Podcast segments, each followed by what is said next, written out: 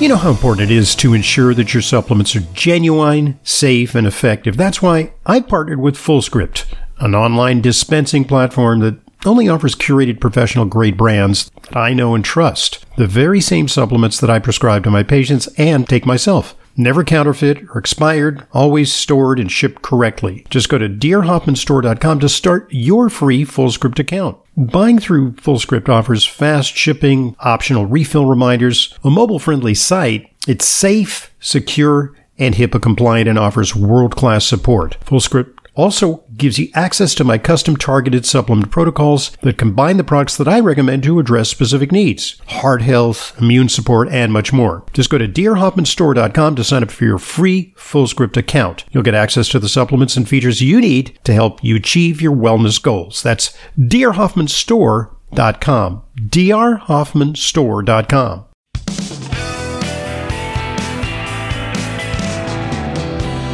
Welcome back to today's Intelligent Medicine Podcast. I'm your host, Dr. Ronald Hoffman. Our guest is Dr. Henry Buchwald. He's uh, a veteran physician uh, with uh, 50 years of practice uh, as a bariatric surgeon, uh, also an expert on the history of medicine.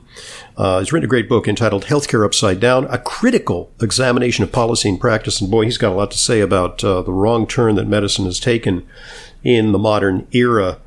Uh, Dr. Buchwald, you know, there's a lot of talk these days about burnout in the health professions.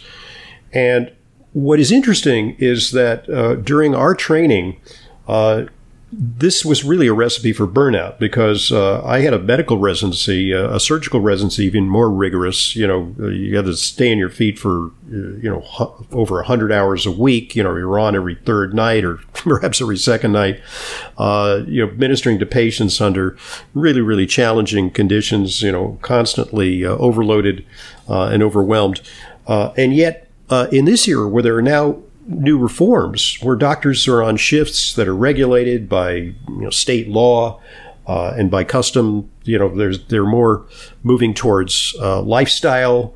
Uh, there are a lot of women physicians. They're taking time to have families. They're taking time off for childcare.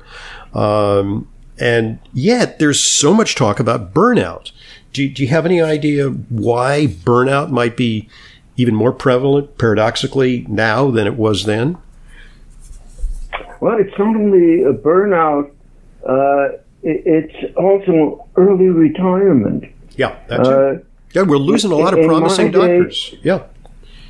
Yeah, in my day, uh, people had to fight to stay on because there was mandatory retirement in uh, some hospitals and some universities at 65, and people were just in their prime. Yeah. And, and they were, uh, so people uh, today it's the opposite. People are, are trying to retire as soon as they can.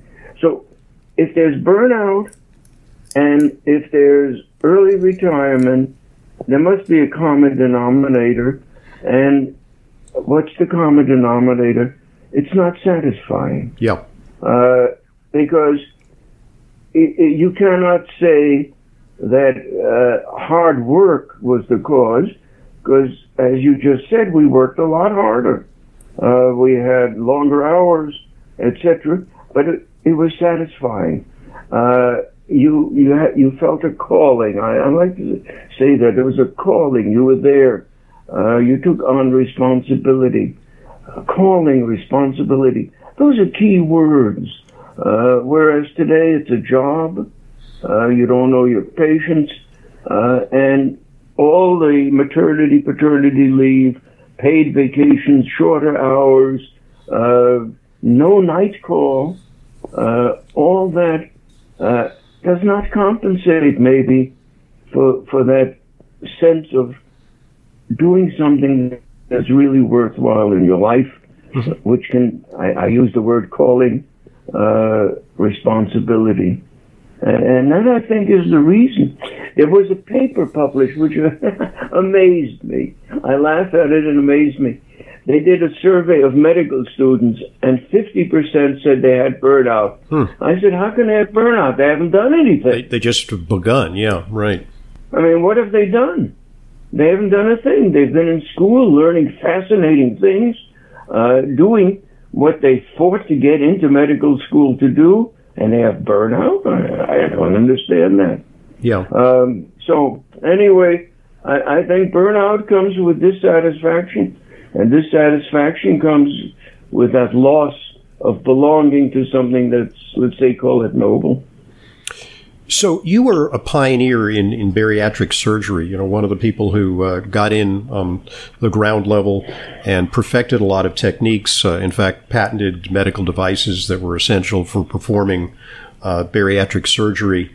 Uh, but there's a recent development that some surgeons believe uh, challenges the primacy of bariatric surgery as a means of dealing with weight. Uh, and in fact, you know, one of the rationales for doing bariatric surgery is not merely cosmetic, you know, because, you know, it's nicer to be thin these days, you know, look better, but it also uh, has a medical rationale. It reduces the risk of diabetes, hypertension, and cardiovascular death. Uh, and so, you know, it's a drastic surgery. It's a very big deal, but it actually uh, may have real benefits. Now there are medications that can help people lose equivalent amounts of weight in some cases. What's your take on that as an observer of the scene? Wonderful. Absolutely wonderful. I lived through this personally in, in a very related field. Again, bariatric surgery. Let me define bariatric surgery. Sure. It's operating on an organ or organ system that is putatively normal, but getting a secondary metabolic response. Now, let's see what, what that uh, can uh, relate to. If you uh, we used to in, in when I started in the 50s and 60s, we had a lot of ulcer disease, and that's before we knew Helicobacter pylori was responsible. So we cut normal vagus nerves and we cut out pieces of normal stomach and we healed duodenal ulcers that we didn't touch. Right. That's metabolic surgery. Yep. We caused some sort of a metabolic perturbation that cured the ulcer. So now uh, when bariatric surgery started, people said it was restrictive or malabsorptive. That's nonsense. It causes a metabolic change that mitigates against not only weight, but diabetes, hypertension, hypercholesterolemia, orthopedic problems, and so on. So right. now, so excuse me, it, it doesn't merely. It doesn't. The theory is, you know, at first it was thought, well, it's it's a short gut syndrome. There's less absorptive surface, uh, and you're going to absorb less uh, food, and you have less caloric uptake.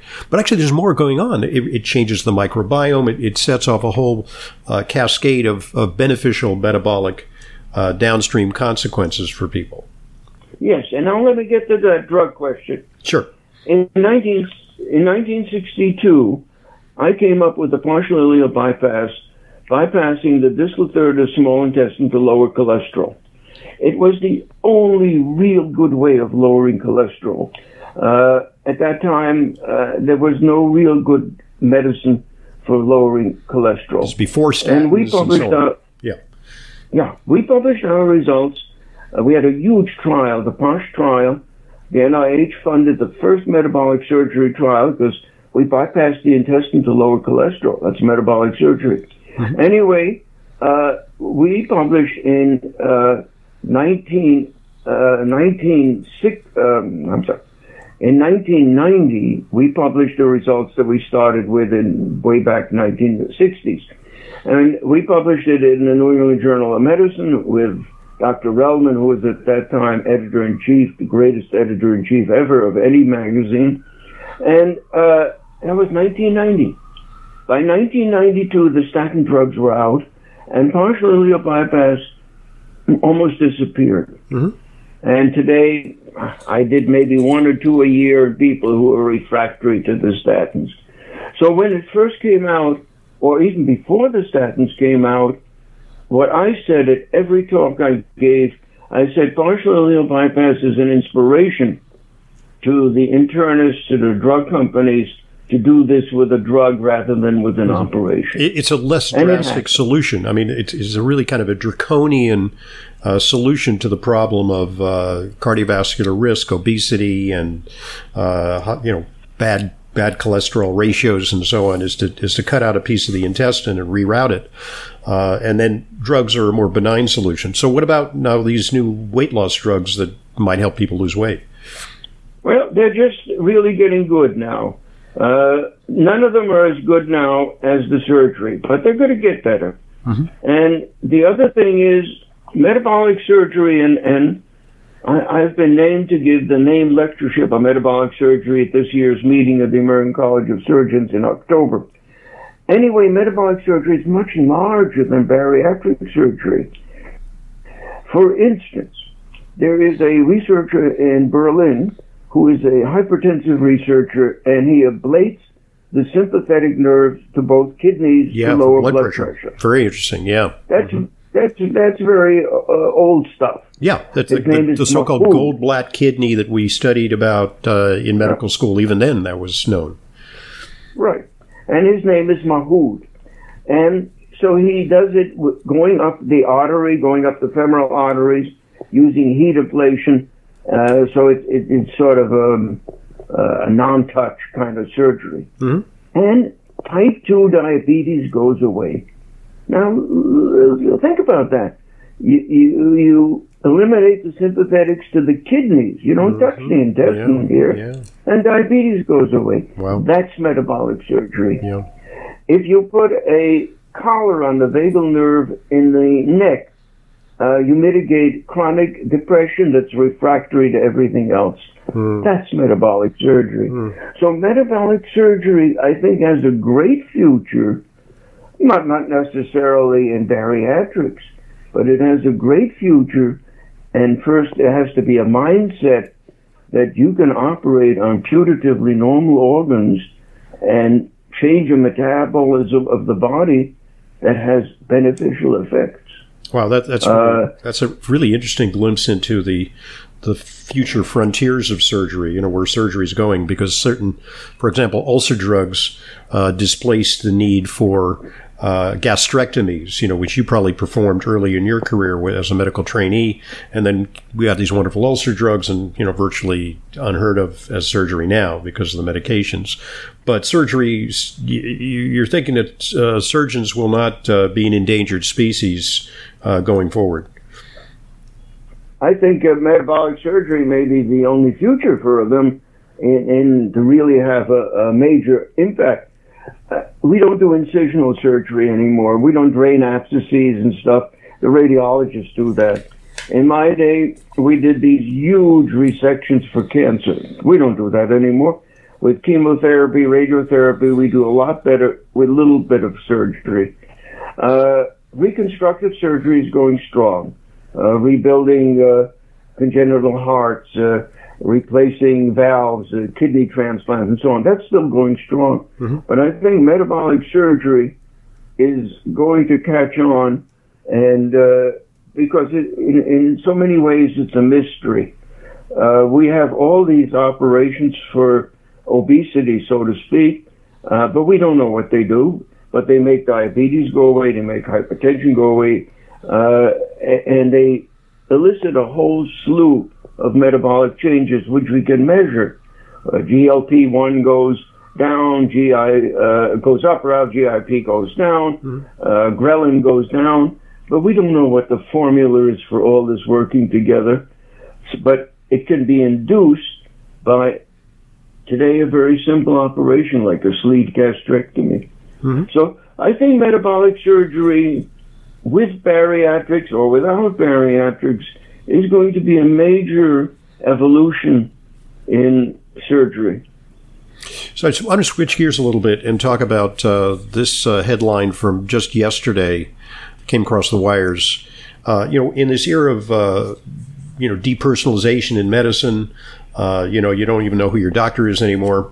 Uh, your doctor may not be a human in the future because the headline here is AI bot AI bot, which stands for artificial intelligence, AI bot is better than doctors at diagnosing patients in the emergency room. Study finds.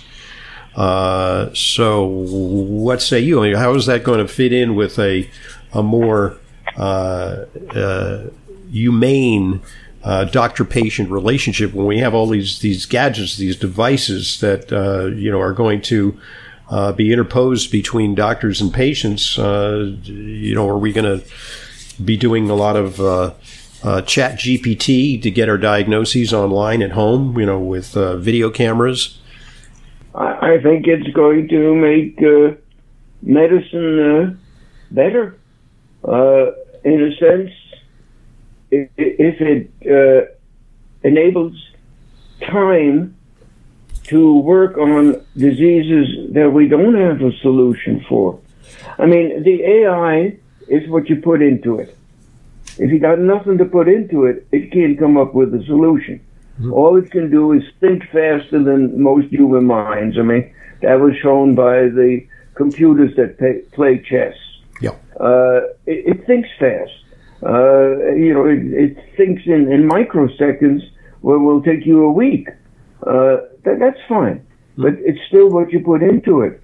So if it frees us from having to do all that, it frees the productive minds in medicine and science to go and say, hey, let's really cure t- cancer. Because there is no AI which will cure cancer. Let, let's really uh, get hold of uh, why people have mental degeneration and Alzheimer's disease. Uh, let's go into the future uh, because now we we can have uh, this day take care of things. It's like all other progress. Mm-hmm. Uh, for instance, oh, let me make up an analogy. If you had to go out and chop wood for your fireplace, uh, rather than just turn on the thermostat, you're saving time. And if you're saving time, you can spend your time more profitably than going out and chopping wood. And so I think it's a it's a wonderful aid that allows us to go into the future and do even much better than we're doing today. Well, you know, for example, uh, on, on differential diagnosis, uh, it can really sort of help narrow down the choices for doctors. But I, I uh, kind of rue the day when doctors uh, will have patients fill out questionnaires. Maybe uh, you know some rudimentary exams going to be done, some scans are going to be performed. All that data is going to be uh, filed into an AI machine learning system, and some conclusions are going to be spit out, and the doctor is going to spend his or her time uh, or the health provider, you know, because it may not be a doctor in the future of medicine, uh, you know, seeing uh, options being spewed out and uh, protocols being uh, uh, dictated to them via algorithm. rather than you know having a doctor thoughtfully examine a patient and interact with them. Well, yes and no. Um, you know, uh, a lot of uh, chess champions can beat the chess computer.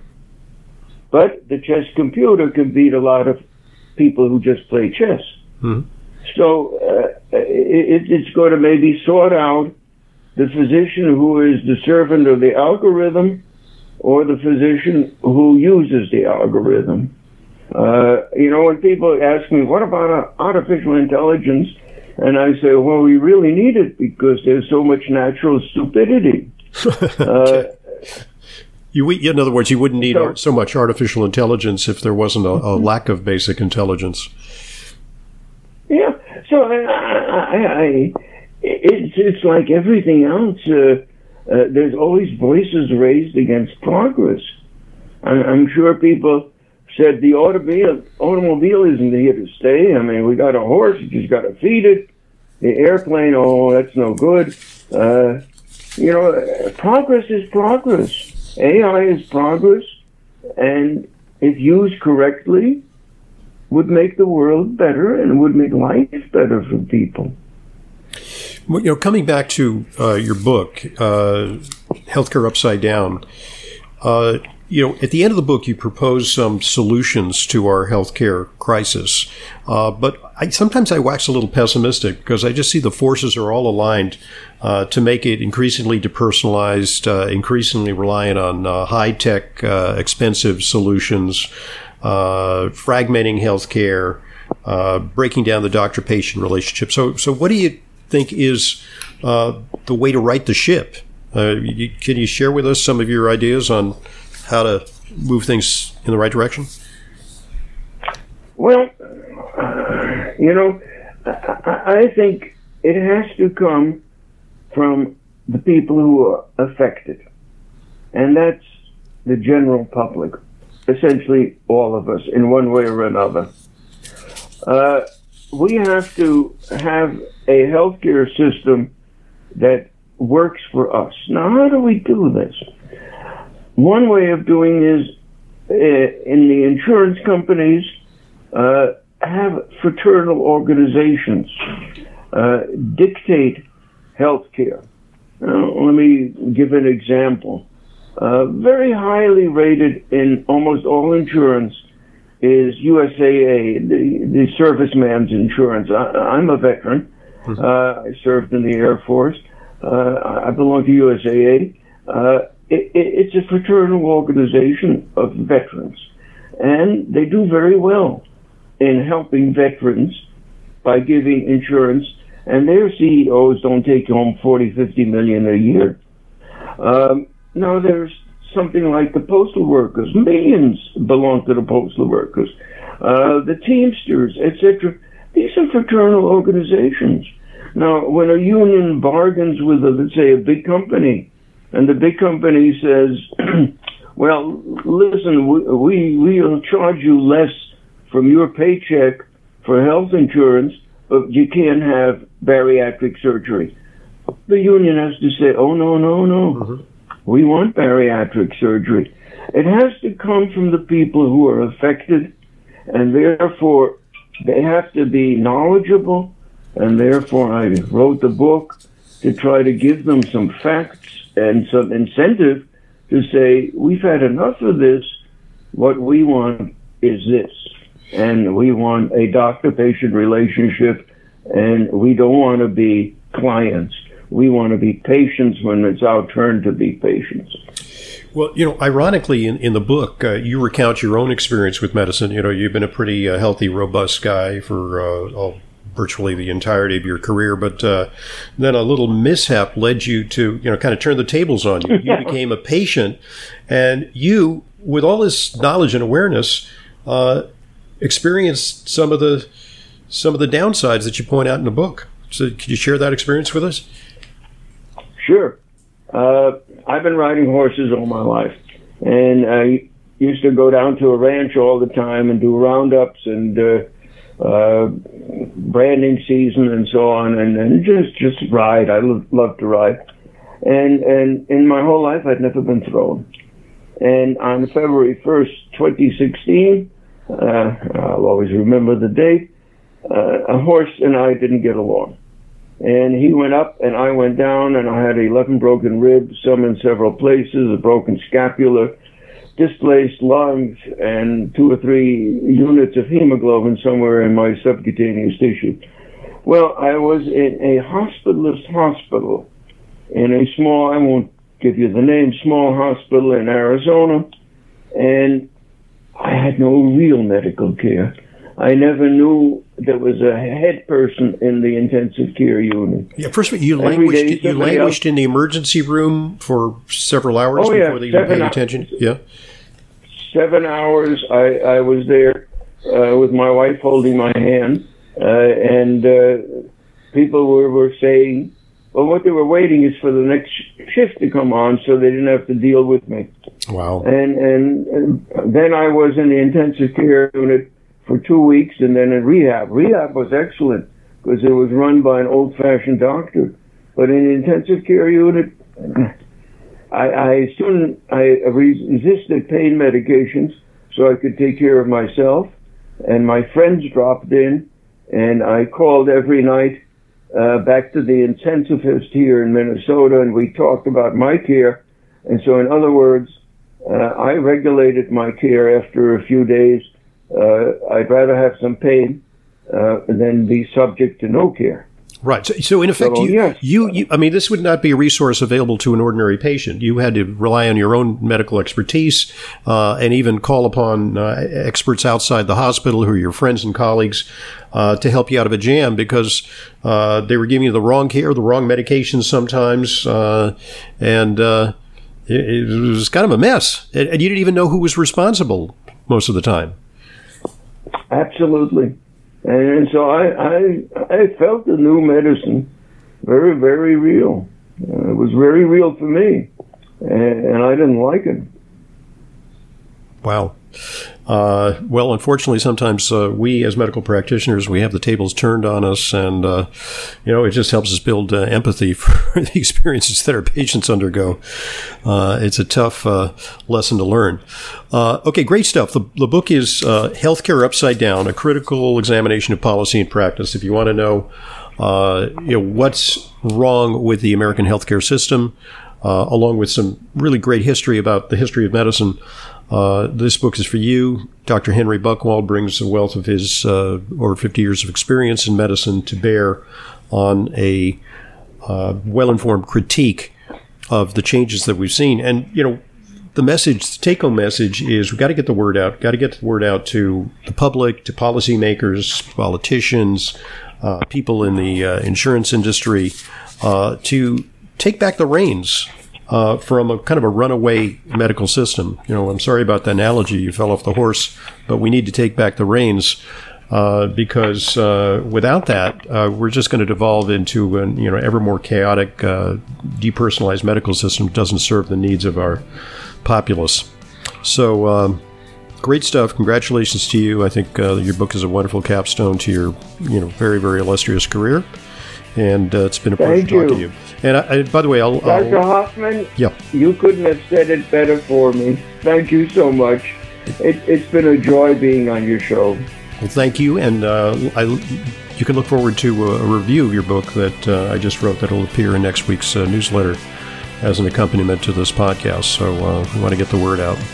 Thank you. I want to thank you for listening to the Intelligent Medicine Podcast. Follow us on Apple Podcasts, Spotify, Amazon Music, or your favorite podcast app and get new episodes automatically downloaded every weekday. And please give us a rating and review. It truly helps new people discover intelligent medicine. The Intelligent Medicine Podcast is for general informational purposes only and does not constitute the practice of medicine, nursing, or other professional healthcare services, including the giving of medical advice, and no doctor patient relationship is formed. The use of information on this podcast or materials linked from this podcast is at the user's own risk. The content of this podcast is not intended to be a substitute for professional medical advice, diagnosis, or treatment. Users should not disregard or delay in obtaining medical advice for any medical condition they may have and should seek the assistance of their health care professionals for any such conditions. Finally, please visit drhoffman.com and discover everything intelligent medicine has to offer, including frequently updated, unbiased health news and fully vetted product and supplement recommendations.